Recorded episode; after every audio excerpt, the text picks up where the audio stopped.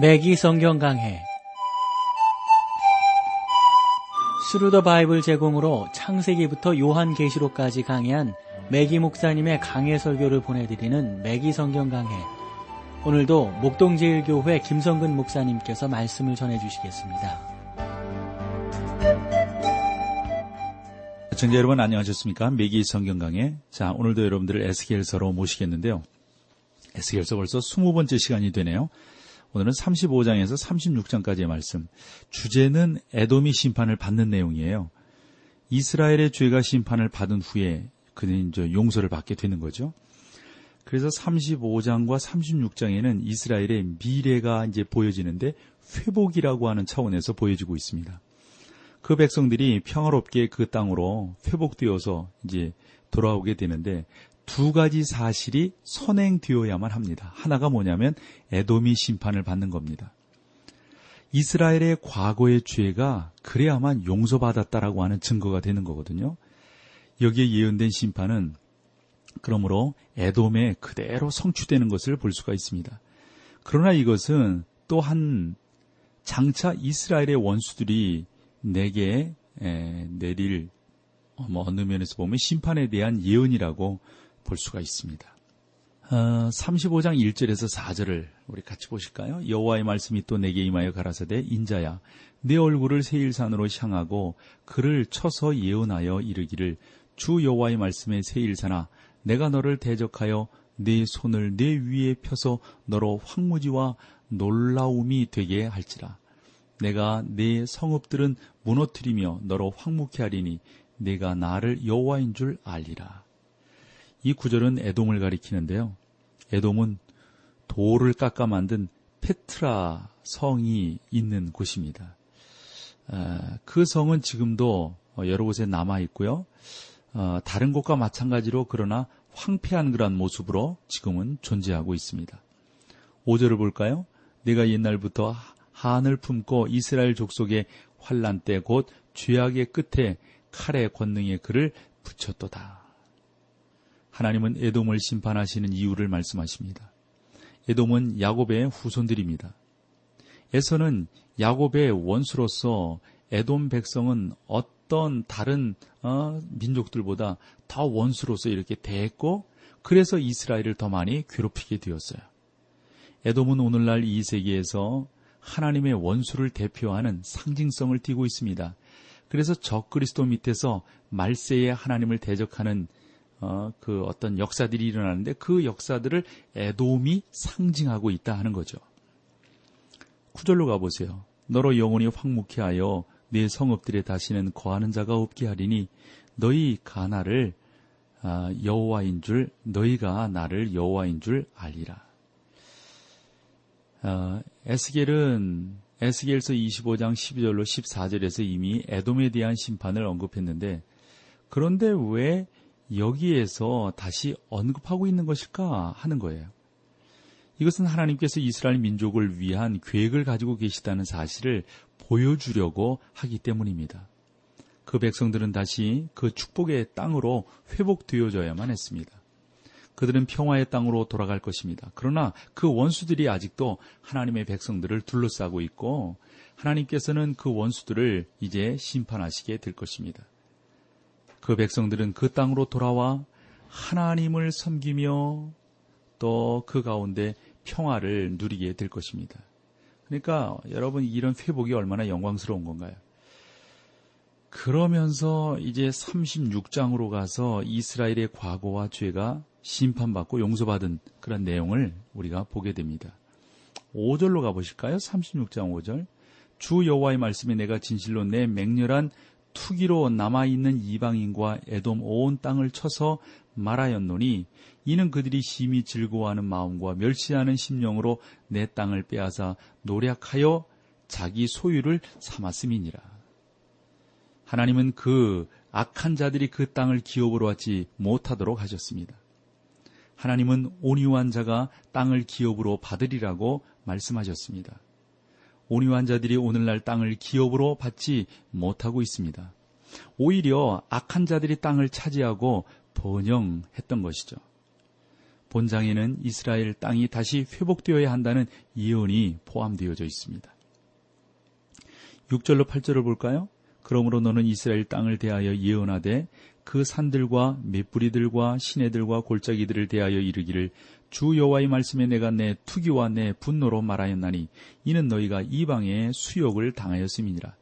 그러므로 주 여호와의 말씀에 내게 맹세하였은즉 너희 사면에는 사면에 있는 이방인이 자기 수욕을 정령 당하리라. 그러나 너희 이스라엘 산들아 너희는 자기를 내고 내 백성 이스라엘을 위하여 과실을 맺으리니 그들의 올 때가 가까이 이르렀음이니라. 그들의 올 때가 가까이 이르렀다. 이 표현은 그들이 곧 돌아오게 될 것이다. 회복돼서 오게 될 것이다. 이렇게 번역하는 걸 번역할 수도 있겠죠. 하나님의 시간은 우리들의 시간과는 정말 달라요. 하나님께는 하루가 천년 같고 천년이 하루 같습니다. 16절로 18절입니다. 여호와의 말씀이 또 내게 임하여 가라사대 인자야 이스라엘 족속이 그 고토에 거할 때에 그 행위로 그 땅을 더럽혔나니 나 보기에 그 소위가 월경 중에 있는 여인의 부정함과 같으니라. 그 땅들이 어, 위에서 이제 뭐라 그럴까 이제 피를 이렇게 쏟게 된다 하는 것이죠.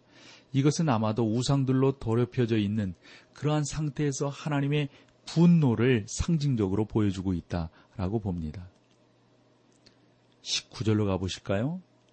그들을 그 행위대로 심판하여 각국에 흩으며 열방에 해쳤더니 하나님은 그들을 각국에 흩으리라고 말씀하셨습니다. 여러분 하나님의 말씀을 좀 더 들어보실까요? 21절로 23절이에요. 그러나 이스라엘 족속이 들어간 그 열국에서 더럽힌 내 거룩한 이름을 내가 아꼈노라. 그러므로 너는 이스라엘 족속에 이르기를 주 여호와의 말씀에 이스라엘 족속아 내가 이렇게 행함은 너희를 위함이 아니요 너희가 들어간 그 열국에서 더럽힌 나의 거룩한 이름을 위함이라. 열국 가운데서 더럽힘을 받은 이름 곧 너희가 그들 중에서 더럽힌 나의 큰 이름을 내가 거룩하게 할지라.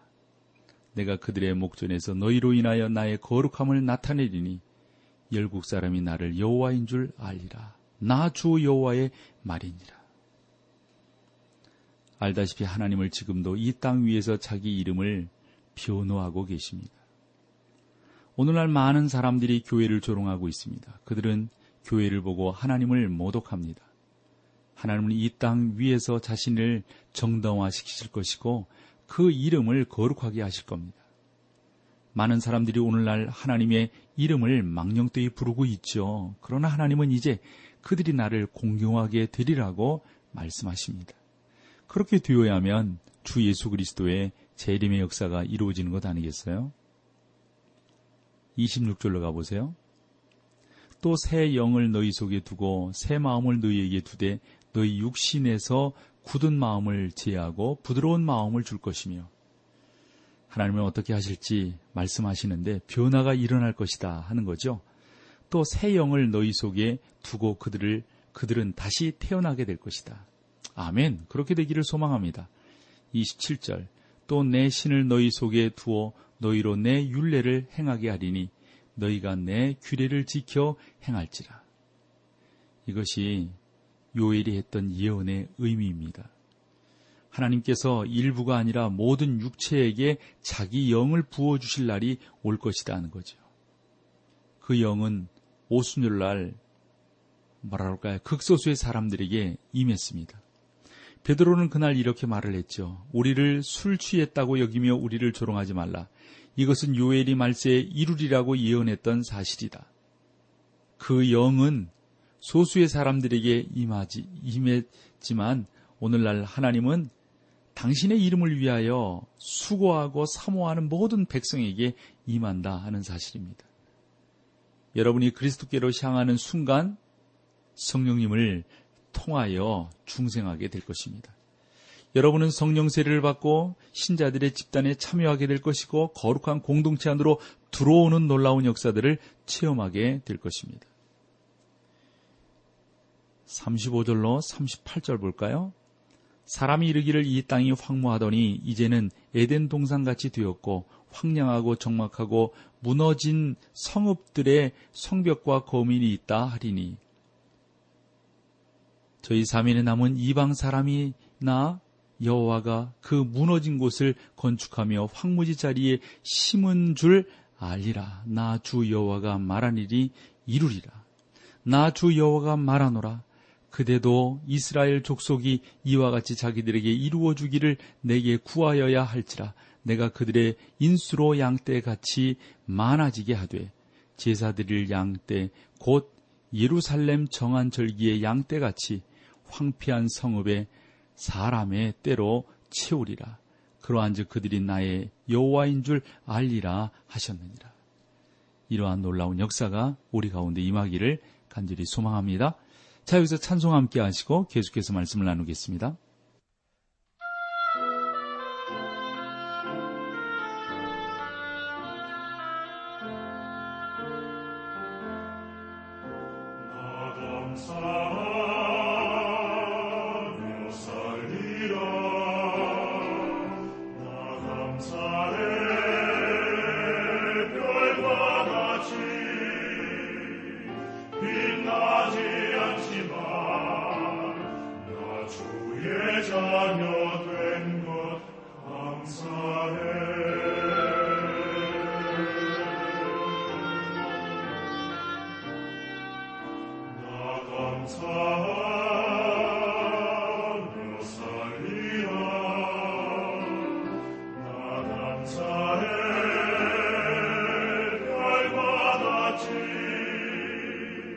빛나지 않지만 나 주의 자녀 된 것 감사해.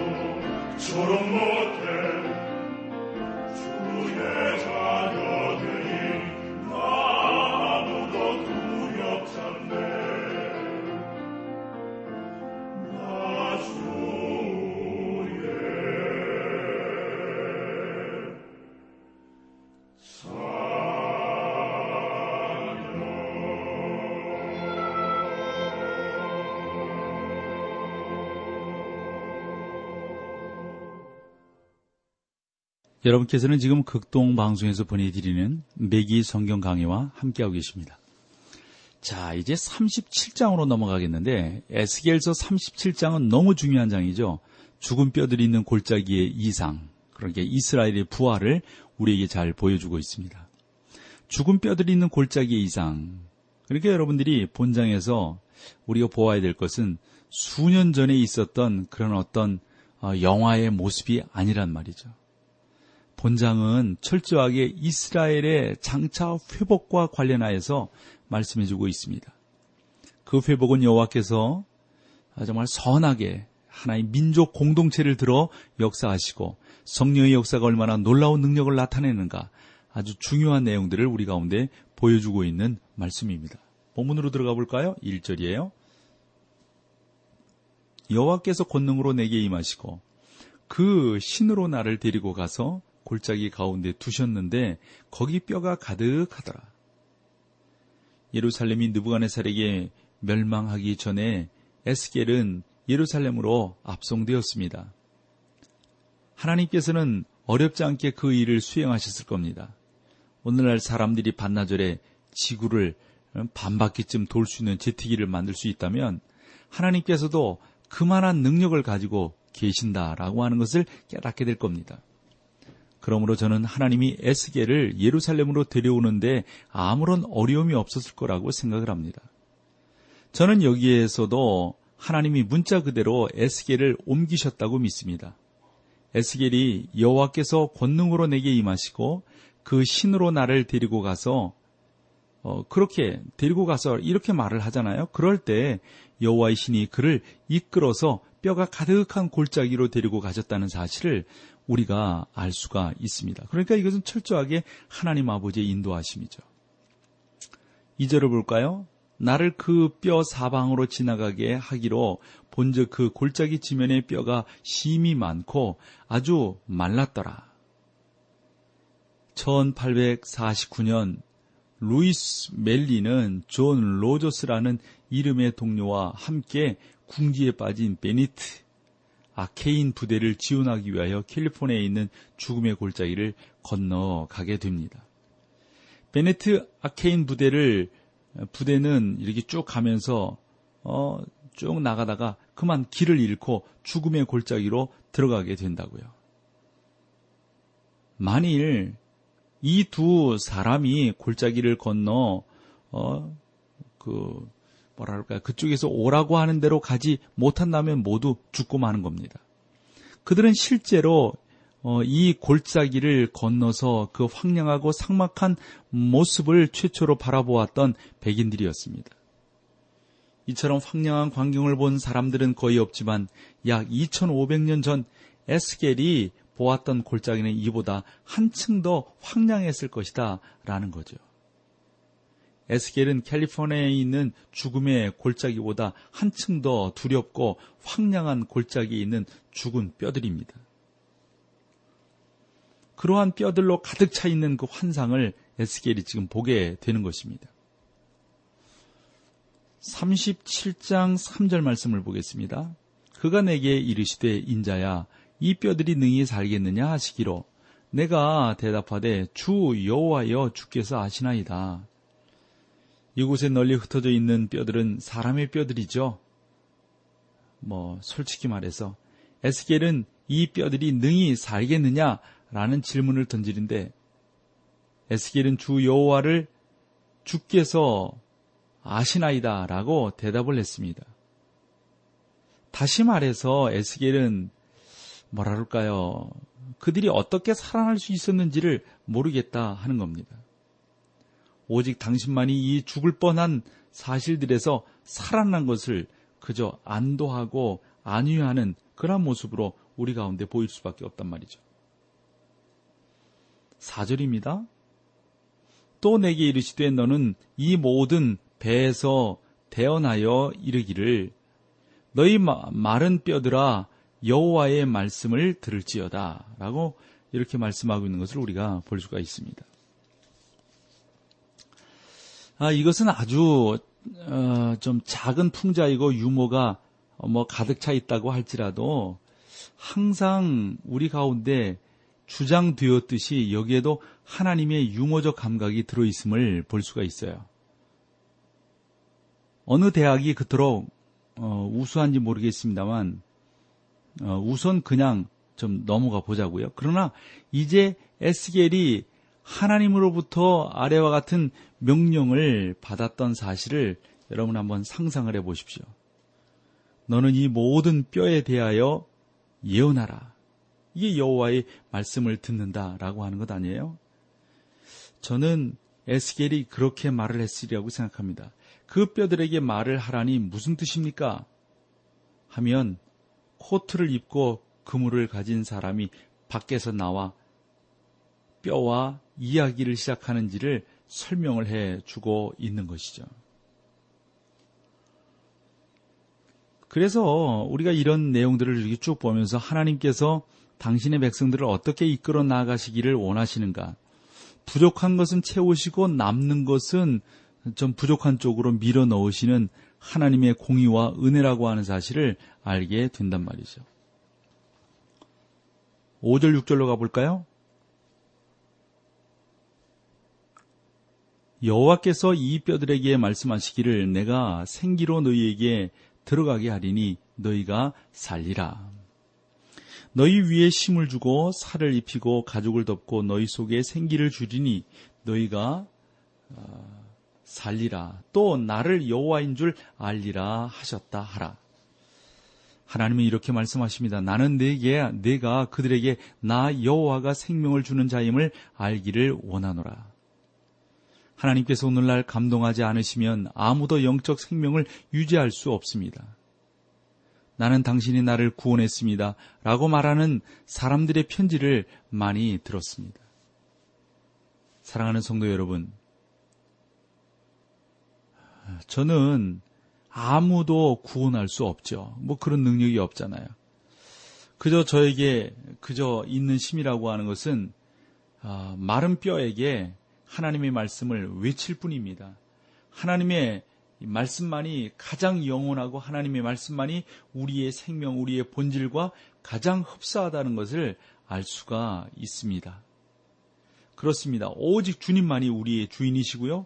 오직 그분만이 우리의 영광의 대상이라는 사실입니다. 그분이 아니고는 우리가 영광 올릴 것도 없고요. 주님, 그분이 우리를 통해서 어, 기뻐 받으시지 않는다면 우리가 그분을 어떻게 다시금 어, 요구하며 운행해 달라고 말씀을 드릴 수 있겠습니까? 여기에 여러분이 죽어야 할 한 가지 방식이 나옵니다. 그 뼈들을 처음에는 출현하고 메말은 그 뭐라 그럴까요? 그 메말은 그런 아주 그 좀 칼, 아주 그 건조한 그런 상태에서 죽었다라고 생각을 해보십시오. 그 후에 점점 한데 모여서 심줄이 생기고 살이 붙었다라고 생각을 해보세요. 이것은 순간적으로 일어나는 정신적인 과정입니까? 이 세상을 통하여 여러분은 사실상 세계를 물과 한 많은 사람들을 정말 우리가 이런 것들을 볼 수 있단 말이죠. 이제 더 이상 뼈는 보이지 않고 살이 붙은 뚱뚱한 그런 모습들만 우리가 보게 된단 말이죠. 그들은 인간이었지만 계속 생명에 대해서 도전을 하지 않았단 말이에요. 그러니까 여러 면에서 지능이라든가 여러 면에서 약화되면서 하나님 아버지의 선하신 인도함을 받고 있는 겁니다.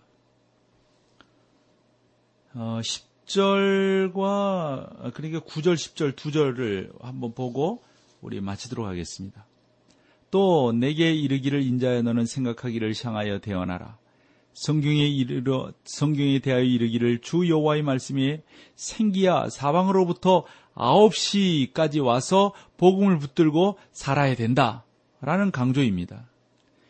이에 우리는 그 명령대로 대언하였더니 생기가 그들에게 들어가 그들이 곧 살이 일어나는 어떤 그 놀라운 기적적 체험도 하게 되는 것입니다. 매기 성경 강해 지금까지 Thru the Bible 제공으로 창세기부터 요한계시록까지 강해한 매기 목사님의 강해 설교를 목동제일교회 김성근 목사님께서 전해주셨습니다. 이 시간 방송 들으시고 청취 소감을 보내주신 분께는 나침반 출판사에서 신앙서적을 보내드립니다. 청취 소감을 남겨주실 분들은 극동방송 홈페이지 매기 성경 강해로 들어오셔서 사연을 남겨주시거나 문자로 참여하실 분들은 한 통에 50원의 유료 문자 샵 1069, 샵 1069번으로 보내주시기 바랍니다. 매기 성경 강해 오늘 순서를 마칩니다.